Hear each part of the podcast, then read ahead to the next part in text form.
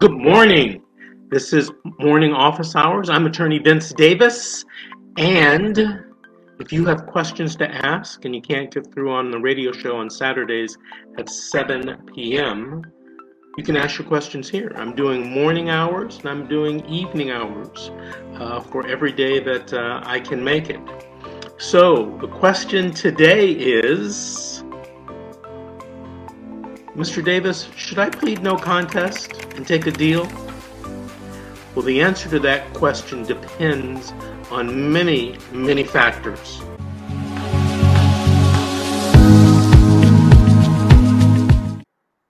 So let me explain something to you. Here in California, the juvenile dependency process is divided up into several modules. That's my term, modules. And in module one, you have the detention hearing, you have the jurisdictional hearing, and the dispositional hearing. Now, way back in the old days, the jurisdictional hearing and the dispositional hearing were done separately. And it made sense in my mind to do them separately. The reason is that in the jurisdictional hearing, the court must decide whether there is, by a preponderance of evidence, that you are a risk to the child. Preponderance of evidence that you're a risk to the child. In the dispositional phase of the case, the court usually has to decide, are you a substantial danger to the child? Danger, substantial danger, by clear and is there clear and convincing evidence there's no less restrictive alternatives such that the child should be placed or not placed in foster care? That's a really hard burden. And if you are at the second or third hearing of your juvenile dependency case in California, your attorney, court-appointed or private, is going to discuss whether you should take a deal and plead no contest. Now,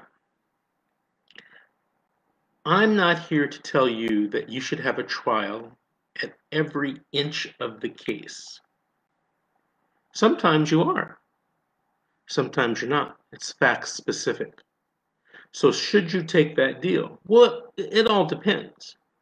You know, at the jurisdictional phase, what they're trying to decide is whether the allegations in the 300 petition, which you should have a copy of and which you should have read with your attorney, whether any of those allegations are true, or are they all false? Now, typically, you know, I get this type of case. There was a domestic violence incident between mother and father such that the incident causes a risk of harm to the child. Now, you know, there's many pieces to that. First of all, did the domestic violence incident happen as they described? You know, some people call arguing with a loud voice domestic violence. Some people call knock-down, drag-out fight between mom and dad on the floor of the kitchen domestic violence. And then there's, you know, everything in between. So first of all, you have to ask yourself, is what happened, does it rise to the level of domestic violence such that it causes a risk to the child? I'm involved in a case right now where the only allegation is mom and dad orally argue with each other. They scream at each other. And the social worker is investigating whether that rises to the level of domestic violence such that, you know, a court case should be started. So that's the jurisdictional phase. And the social worker only has to prove by a preponderance that that's true. Now there's two parts. Did the event happen?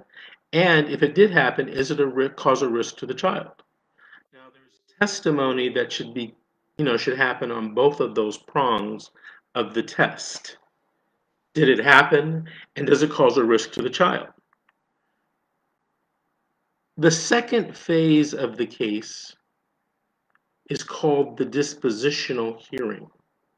And as I just said, can the social worker prove that even though this happened, right now, today, not 3 months ago, but right now, today, are you a substantial danger not danger. Are you a substantial danger by clear and convincing evidence to the safety of this child? And by clear and convincing evidence, are there no less restrictive alternatives? In my mind, this is my mind, okay? A lot of people will disagree with you. Excuse me, disagree with me. It's really hard for the social worker to prove the dispositional hearing. And I'll go into that in a few minutes. So you're at the second or third hearing and your attorney, court appointed or private, says to you, hey, I think you should plead no contest, come back in 6 months and get your child. Have you ever heard that? Well, if you haven't and you have a juvenile dependency case, you will hear that.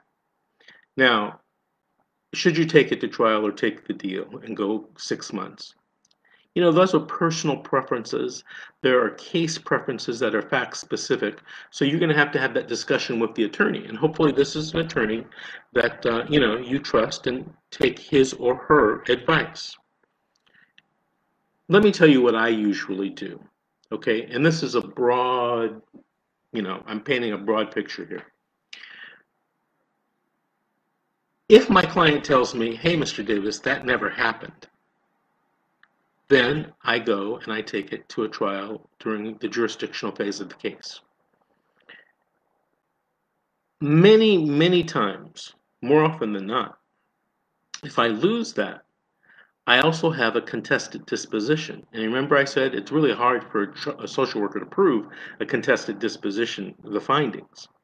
And so I have a contested disposition.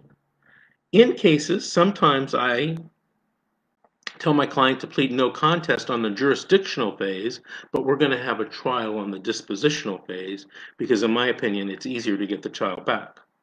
Now, here's the problem that happened over the decades. Jurisdictional, dispositional hearing, they used to be separate. Now they're together.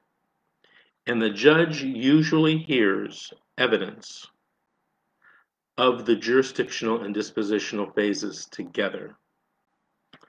Now, in my mind, that's a tough thing to do. But the courts in California said that's okay. You know, judges are smart people; they can do it. They won't be unnecessarily prejudiced about certain things, and they'll make the decisions for the jurisdiction and for the dispositional phase of the case.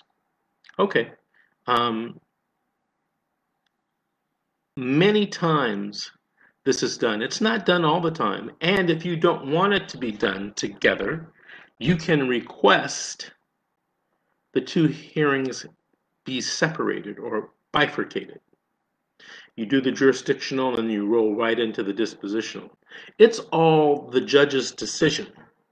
I'm involved in a case in another county up north where almost always, not always, but almost always, they do the jurisdictional and the dispositional hearings separately, like in the old days. They just keep them separate. It's cleaner.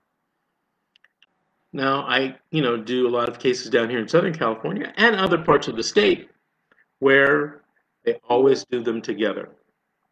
And then you have judges that if you request to do them separately, they'll do them separately.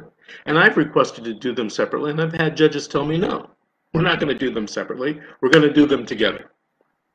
So you have to take all of those things into consideration and the facts of the case and the evidence and the witnesses, and that includes you. You know, the mother and father are usually witnesses to these events in making your decision on whether you should plead no contest. I almost always, not always, but I almost always tell people never give up your right to a disposition hearing. The reason is that the disposition hearing is probably the most important hearing in the entire juvenile dependency process. People don't even realize that. I've had attorneys that don't realize that. I mean, I work with attorneys that don't realize that. And I have to explain to them and sometimes explain to the court, look, even though the jurisdictional things are true, you know, they had a fight, knockdown, drag out on the floor, you know, back in July. Today, less than a year later, they're not a substantial danger to the child just because they had that one fight. Well, what if they had many fights? What if the physical altercations led to the police being called many times? You know, that's why I say it's very fact specific. So there are things that you can do between the detention of your child and the disposition hearing that can give you a head up on the social worker and the social worker's legal team. Let me tell you. So let's say, for example, they say there was that domestic violence incident and there were other incidents. Well, one of the things that both the parents can do if they want to get the children back is just get into counseling for domestic violence. Now, a lot of people tell me, oh, Mr. Davis, if I get into counseling, you know, that's really admitting that something happened. And I can see how people think that, but it's not true. You can get into counseling so that even though you're not admitting it's true, so that if you have to have a contested disposition, you have a really good affirmative defense. Let me give you a more simple example. 3 months ago, your children were taken away because the social worker alleges that you do drugs, all right? And then from the detention hearing to the disposition hearing, say it's 60 days, say it's 90 days, you test clean every week for the Department of Children and Family Services, or CPS. So what that tells the judge is a couple of things. On the day of the disposition hearing, you're probably not a substantial danger to the child. Because if you really were a drug addict, you wouldn't be testing clean for 8 to 12 weeks, right? I mean, come on. If you were a drug addict, you wouldn't be testing clean at all. But if you are able to test clean, you can show the judge that, hey, look, you know, regardless of what whether the social worker says what happened, you know, 8, 12 weeks ago, today I am testing clean, have been testing clean, and I'm no longer a danger. In my opinion, most judges will say, okay, I'm going to give you the kids back, but you got to keep testing clean for the next, you know, 3, 4, 5, 6 months. And, you know, in my opinion, maybe not everyone, that's a low price to pay to get your babies back home. Because, you know, I was telling someone this yesterday, we're not trying to prove that, you know, this is right and just. We're trying to win. And there's a difference between proving you being right and you winning. And a lot of people don't understand that. They think winning and being right is the same thing, and it's not. You're, in my humble opinion, you have to go to court, you have to win your case, and you have to get your babies back home. That's the bottom line. So should you plead no contest? Just as a general rule, I would say no. Should you plead no contest just to the jurisdiction? Maybe, maybe not. It depends on the facts and your evidence. Should you plead no contest and not have a trial on the dispositional phase of the case? In most cases, the answer is a resounding no. Now, I once did a case, and it's been a couple of years ago, and I pled my client no contest to the allegations. They were amended and watered down, but, you know, the county had a really good case against my client. I mean, everyone that comes to me isn't innocent, let's face it, all right? And it's my job, despite how they come to me, is to get their children back, and that's what I focus on. But I had a contested disposition hearing because now my guy had done so many services. I mean, on paper, he looked like an angel, right? He did the drug testing, the drug counseling, the parenting class, the individual counseling, the co-parenting or co-counseling. I mean, he did everything. And the Department of Children and Family Services did not want to return the children to him. Now, the children were with the mother. They were, mother and father were married, but they wouldn't let the father move back home. So they wanted him to spend the next 6 months, you know, outside the family home. Now, let's not even talk about the effect that would have on him and his wife. 6 months apart, come on, that's a tough one. But think about the effect that it would have on the children. You know, we do these cases as if, you know, children will be okay, no problem. They can, you know, they've grown up 7, 8 years of their life with their dad, 10 years of their life. And if we just take them out of the home for 6 months or so, not going to be any negative impacts again, you know, on the children. And in fact, there are, you know, I think sometimes we hate to admit that, but there are. So my guy and I, we did a contested disposition hearing. And we called witnesses, they called witnesses, the direct examination, the cross-examination. We had to subpoena some witnesses to come to court. And, you know, we did the trial. And at the end of the trial, the social worker's attorney argued that all they had to prove was a lesser of a case, a preponderance, that there was a risk to the children. And in this particular case, since the kids were not in foster care, there is a lower standard if the children are placed with a parent. Well, I argued, of course, I summarized the case and I told the court, I said, even though something may have been happening and something may have been true 90 days ago, you know, we're not here to punish this guy. We're here to reunite his family. And luckily the court agreed with me and said, in rendering the decision, the judge said, you know, look, this guy has done everything. You know, the counseling, the testing, the substance abuse counseling, the parenting, the co-counseling with the wife. So in that particular, and by the way, I did argue and present evidence that there were services that could be offered to the client, to the father, that would alleviate the need of, for him to be outside the family home. Remember, the social worker has to prove both things, you know, the risk or danger, and there are no less restrictive alternatives. And I argued that there could be something called family preservation services. You know, and if you're in California, and in most states they have this, ask your social worker and ask your, well, maybe not your social worker, but ask your attorney about family preservation services. There are services that you can get that would alleviate the need for having the children placed in foster care. And it's called family preservation services. And a lot of people, a lot of counties, they don't want to talk about this. You know, I did a case up in Sonoma County, it seems like a year and a half ago. And I subpoenaed in the person most knowledgeable in the CPS office on services that could be implemented so that the child could be returned to my client. And I thought that the county council and the minors council, who were against me, would have talked to this person before she got on the witness stand. And as I was asking your question, it became obvious they'd never talked to this person before. And this person, a social worker, got on the stand and said, you know, very experienced social worker, and says, well, there's this service, there's that service, we can give them these services, this service, to make sure that the family's kept together.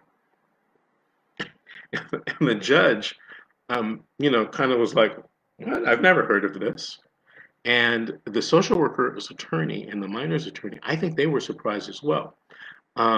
I don't think they even realized that these services existed. You know, the social worker who's working on the case may or may not know about these services. And I get the feeling sometimes that even if they know, they don't put it in the report for the judge to read. So in that case, we won as well, because there were so many services that could be offered to my client to alleviate the need for placement, you know, outside of his care. All right, that's it. That's it for today.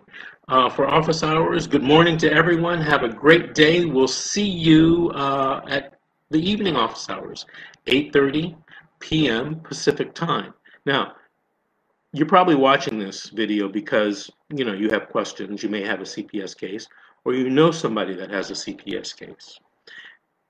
Check out my website, fightchildprotectiveservices.com. There are a lot of good resources to get more information. Check out my YouTube channel. Just go to YouTube, and at the search bar at YouTube, type in Vincent W. Davis, and my channel will come up with my different videos. Or, you know, if you want to talk to me, have a consultation, give me a call at 888-888-6582. 888-888-6582, and, you know, I'll talk to you. Just make an appointment for a phone conference. All right, so have a good day. We'll see you this evening in office hours.